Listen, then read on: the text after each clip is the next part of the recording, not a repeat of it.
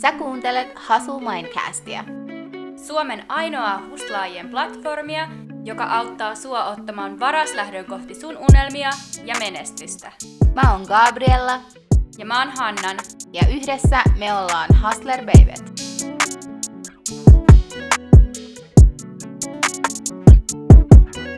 Tervetuloa takaisin Hustle Mindcastin pariin. Jes, tervetuloa munkin puolesta. Tämän jakson aiheena meillä on tänään pelko. Lähinnä sitä, että mitä pelko on, millä tasolla se ilmenee, mistä se lähtee ja miten se voi oppia hallitsemaan paremmin. Me käytetään jotain meidän omia pelkoja esimerkkinä ja tehdään semmoinen hyvä harjoitus yhdessä, joka auttaa vähän sen pelon hallitsemisessa.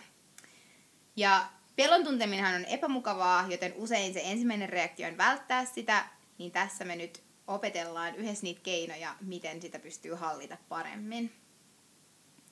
Joo, näin on. Ja sitten vähän lyhyesti kerrotaan nyt, mitä se pelko on tai että mitä se tarkoittaa. Niin pelkohan on täysin luonnollinen vastaus niihin asioihin, jotka tuntuu epävarmoilta ja uhkaavilta.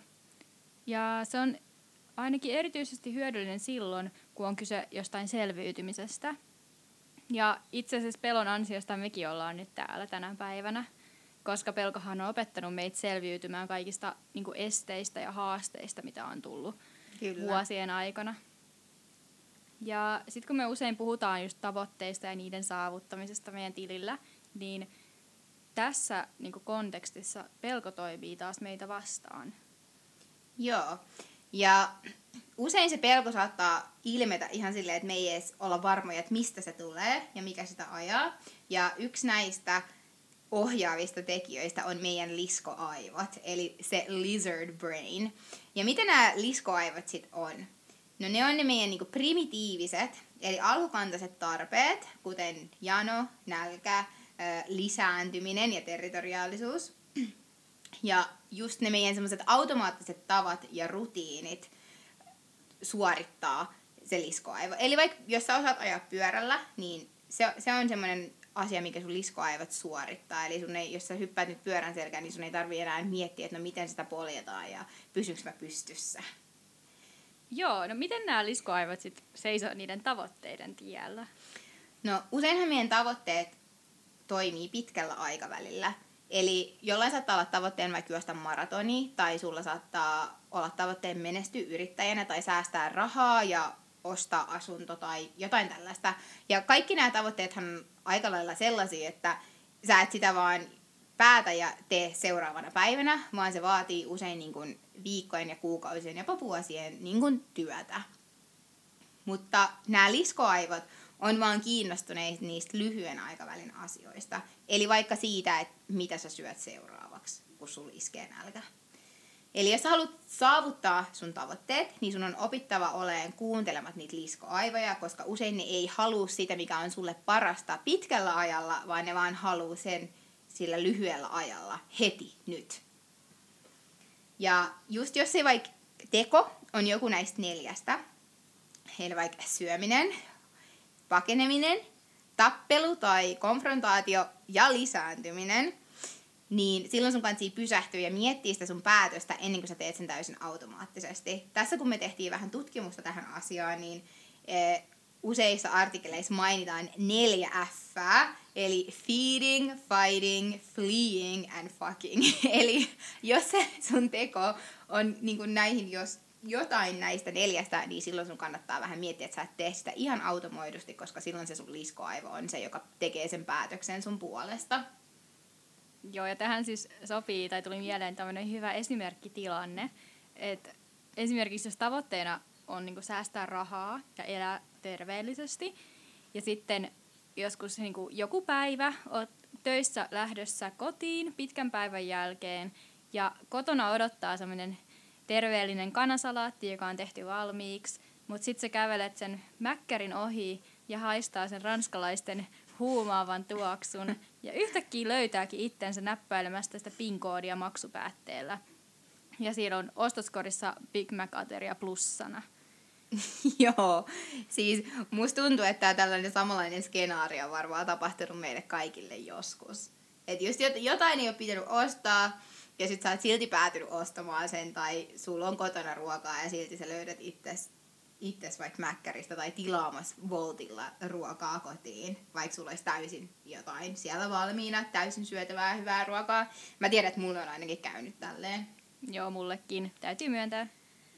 Ja sittenhän meillä on silleen, että näiden liskoaivojen lisäksi niiden rikoskumppanina toimii monkey mind, eli, eli apinamieli.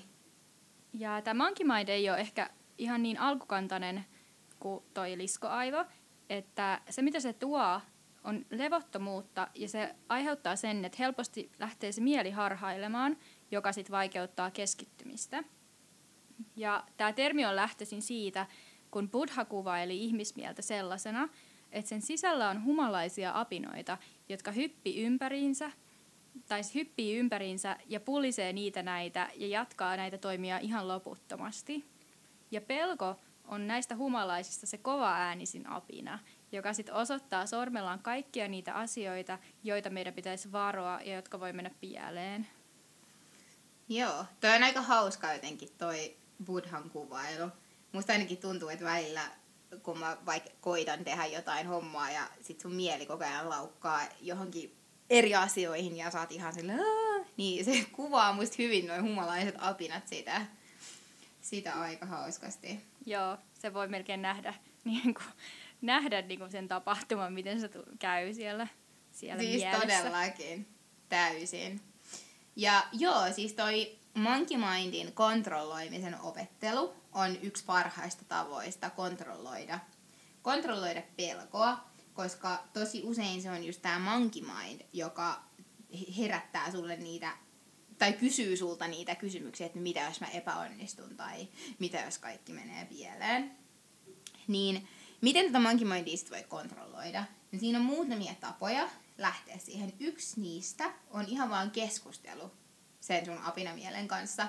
Eli jos se heittää sulle semmoisen kysymyksen, että no mitä jos mä epäonnistun, niin he, lähdet keskustelemaan sen kanssa sitten takaisin, että no okei, okay, mä epäonnistun, mikä on pahinta, jota sit voi tapahtua. Ja tavallaan koko ajan menet syvemmälle ja syvemmälle siihen, ja usein se saattaa rauhoittaa sen humalaisen apinan sitten sun pään sisällä.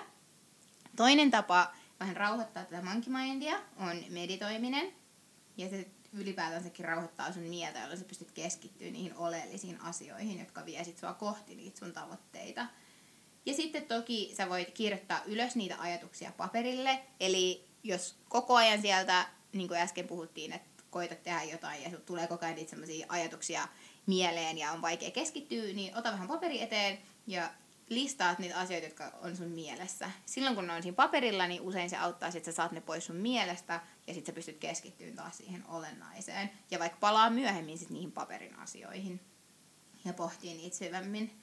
Ja sitten ihan liikunta auttaa, koska sehän kans rauhoittaa mieltä, kun sä niinku teet jotain fyysistä aktiviteettia. Et mulla ainakin usein, että jos on ollut vaikka rankka päivä ja ajatus laukkaa, niin jos tekee jonkun tosi rankan treenin tai käy vaikka lenkillä, niin sitten tuntuu, että sen jälkeen se niinku nollaa tavallaan sen päivän ja vähän rauhoittaa sitä mieltä ja sitten on helpompi mennä nukkumaan ja, ja, ja sitten jatkaa uudestaan seuraavana päivänä. Ja toi monkey mind periaatteessa siis se haluaa vaan tulla kuulluksi. Eli sen takia se on tosi niin kuin fiksu vaan lähteä keskustelemaan sen kanssa. Sitten kun se on saanut sanottua sen asiansa, niin usein se sitten jättää sut rauhaan. Mutta nyt kun me ollaan mietitty näitä taustoja näissä, näistä peloista tai niin kuin tätä ajatuksen taustaa näistä peloista, niin mitä sit on mitkä on sitten semmoisia yleisiä asioita, jotka usein herättää pelkoa? Mm, joo, no tästä yhtenä ainakin yksi asia, mikä usein herättää pelkoa, niin on uuden asian oppiminen, koska se on täysin tuntematonta ja uutta ja myös arvaamatonta. Ja yksi tärkeä tekijä, mikä niin kuin lisää sitä pelkoa siihen uuden asian oppimisessa, on se epäonnistumisen mahdollisuus, eli se pelko siitä epäonnistumisesta ja siitä, että se ei mene täydellisesti, se uuden asian oppiminen. Ja se on vaan, on vain niin kuin sellainen fakta, mikä pitää hyväksyä, että monet asiat, jotka on siinä läsnä siinä pelossa on myös läsnä siinä oppimisessa. Eli niitä ei voi vaan valita sitä oppimista ilman pelkoa, vaan se kuuluu siihen. Ja voitaisiin vähän tunnistaa, että millaisissa asioissa se pelko voi esiintyä. Tai millaisina asioina Joo. se voi esiintyä. Joo, koska pelko ei aina niin kuin, esiinny täysin semmoisen pelkona, vaan se on sinänsä semmoinen aika, aika sniikki tuntemus, että se voi niin kuin, tavallaan piiloutua sellaisen tois, niin kuin, toisien tekojen taakse tai toisten niin kuin, tuntemuksen taas, ta, taakse, ja, mutta siellä se on niin kuin, taustalla se pelko. Mm, yksi näistä asioista, jotka voi tavallaan ilmetä pelkona, niin on asioiden viivittely. Eli se, että sä viivyttelet jotain tehtävää, mikä sun pitäisi tehdä, tai jotain asioita, mitä sun pitäisi tehdä, ja usein siellä on just taustalla se epäonnistumisen pelko. Sä viivyttelet sitä asiaa sen takia, koska sä et halua epäonnistua sen tekemisessä. Joo, toi on hyvä. Ja sitten yhtenä, yksi asia voi olla se itsekriittisyys. Eli jonkinasteinen itsekriittisyys on ihan hyödyllistä kaikessa, mutta sitten taas liiallinen itsekriittisyys, niin se, se kertoo siitä, että siellä on jonkinlainen pelko taustalla, joka ajaa sitä semmoista kriittisyyttä. Joo, ja toi on just, tosta voikin niin kun heittäytyä siihen kolmanteen asiaan, että nämä on aika, aika lähellä toisiaan, mutta semmoinen niin kun huono tai semmoinen haitallinen perfektionismi, eli semmoinen niin ylenpalttinen perfektionismi, eli että sä oot tosi tyytymätön siihen sun omaan työhön, ja just, että sä vaan hiot niitä yksityiskohtia loputtomasti tosi usein, kun sä oot käynyt ne yksityiskohdat kerran tai kaksi läpi ja jo hionnut niitä, niin se ei siitä hirveän paljon paremmaksi enää muutu, vaikka sä hioisit sitä seuraavat 20 vuotta. Et siinäkin se, siinä tulee sit se pelko siitä, että et se sun työ ei olisi hyvä, niin tulee siihen tielle. Ja usein se just jättää sut junnaamaan siihen hiomisen vaiheeseen ja silloin sä et niin pääse sinne tekemisen tasolle, vaan sä jäät semmoisen junnaamisen tasolle ja viivyttelyn tasolle. Joo, mulla tämä on vielä ihan todella tuoreessa muistissa, koska mä hioin mun gradua aika pitkään sen loppuajan, niin siinä oli varmasti semmoinen pelko, tai oli pelko taustalla, että tämä työ ei ole riittävän hyvä ja mä en, tai että se ei ole hyväksytty tai muuta, niin mä sitten hioin sitä jonkun yli kuukauden ainakin ja niin stressasin siitä ihan, ihan turhaan. Ja Joo. sitten tästä just tuli sitten mieleen, että tekosyitä löytyy myös loputtomasti silloin, kun se pelko antaa niitä tulla. Se on totta, siinä yleensä valehtelee itsellensä, että no hei, no vielä yksi jakso vaikka tätä ohjelmaa, tai no mä teen sen huomenna, että nyt ei kannata edes aloittaa, kun kello on jo kuusi, tai just, just jotain tommosia. Mm. Varmasti kaikki, varmasti kaikille tuttuja. Ja sitten toki yksi on myös sellainen, että sä et tavallaan luota siihen sun omaan kykyyn selviytyä siitä tehtävästä, joka pelottaa sua ja tämä usein tulee siitä, että sä pelkäät just, että sä et ole tarpeeksi hyvä, eli, eli se kumpuaa jostain semmoisesta syvemmästä alemmuuskompleksista, joka sulla saattaa olla jonkin tietyn asian suhteen, tai sitten saattaa jopa olla yleisesti semmoinen ale, alemmuuskompleksi, että et sä, sä et, susta tuntuu vaan, että sä et ole tarpeeksi hyvä. Ja tosiaankin kukaanhan meistä ei tykk- luultavasti tykkää pelon tuntemisesta. Mä tiedän, että mä en ainakaan pidä siitä. Joten usein se ensimmäinen reaktio on välttää sitä kaikin mahdollisin keinoin. Mm. Mutta sen välttämisen sijaan niin ehkä voisi pilkkoa sen pelon pienemmäksi. Ja se tapahtuu siten, että tutkii sitä pelkoa tarkemmin. Ja tähän ö, me ollaan molemmat hyödynnetty semmoisen tunnetun kirjailijan kuin Tim Ferris niin harjoitusta, minkä nimi on Fear Setting. Ja halutaan nyt jakaa se harjoitus tässä ja käydä se läpi meidän kuuntelijoiden kanssa. Ja tämän harjoituksen niin kuin, tavoitteena on auttaa ihmisiä, jotka toimii erittäin stressaavissa ympäristöissä. Ja erityisesti tähän ihmisryhmään kuuluu esimerkiksi yrittäjät, joilla on aika paljon stressiä, ja, tai oletettavasti enemmän kuin, niin kuin palkkatöissä käy, käyvällä henkilöllä. Ja sitten nyt tällä hetkellä ihan maailman tilanteenkin takia niin aika monella varmaan kaikista muistakin on niin kuin ympäristö, ympäristöstä aiheutuvaa stressiä. Ja, Se on joo. ihan totta. Joo, nyt on aika epävarmat ajat. Mutta joo, miten tämä harjoitus sitten toimii käytännössä? Öö, no, koko harjoituksen ideassa on jakaa se pelko osiin ja sitten analysoida sellaista niin kuin aktiivista toimintamallia, miten sä voit vaikuttaa siihen. Eli tämän kun sä teet, niin kansi ottaa kynä ja paperia käteen ja varata itsellesi vaikka puoli tuntia aikaa ihan vaan tämän tekemiseen ilman mitään häiriötekijöitä. Ensimmäinen kysymys, mitä sä kysyt itselläsi, itseltäsi, on, että mikä on pahinta, mitä voi tapahtua. Ja listaa mahdollisimman yksi, yksityiskohtaisesti se sun pelko, pelon toteutuminen silleen, että mikä on se pahin skenaario, mitä voi tapahtua, jos se toteutuu. Sitten kun sä oot listannut ne, niin vastaat siihen kysymykseen, että mitkä teot auttaa sua vähentämään sen tapahtumisen todennäköisyyttä. Eli mitä sä voit tehdä, jotta se pahin skenaario ei toteutuisi. Tai ei toteutuisi niin todennäköisesti. Ja kolmas kysymys on se, että jos se pahin skenaario toteutuu, niin mitä sä voit tehdä sen vaikutuksen minimoimiseksi, jotta sä pääset takaisin oikeille raiteille? Eli mitä korjaavia askeleita sä voit ottaa sen jälkeen, kun se pahin asia on toteutunut? Joo, ja sitten vielä tuohon ekaan kohtaan, minkä sä sanoit, niin voi lisätä sen, että arvioi ykkösestä kymppiin sen pahimman skenaarion niin vaikutusta tai että kuinka mullistava vaikutus sillä on sun koko elämään, että onko se niin ihan hengenvaarallista tai onko se sitten joku pienempi, pahempi skenaario, niin arvioi sen. Niin, että onko se vaan, joo, niin, että just, että onko se vaan joku, että se on susta epämukavaa esimerkiksi. Joo. Ja nyt käydään vähän meidän omien esimerkkien avulla tai omien pelkojen avulla tätä harjoitusta, niin se on ehkä sitten selkeämpi kans, kun kuulee näistä meidän peloista. Ja Joo. mä määrittelin, tai määrittelisin tämän mun niin pahimman skenaarion siten, kun mä just muutin Lontooseen tuossa kuun vaihteessa, niin mulle se pahin tilanne olisi se, että tämä muutto Lontooseen aiheuttaisi sen, että mä menetän kaikki rahat ja joudun palaamaan kotiin Suomeen perheen luokse. Nimenomaan just asumaan niin kuin perheen kanssa.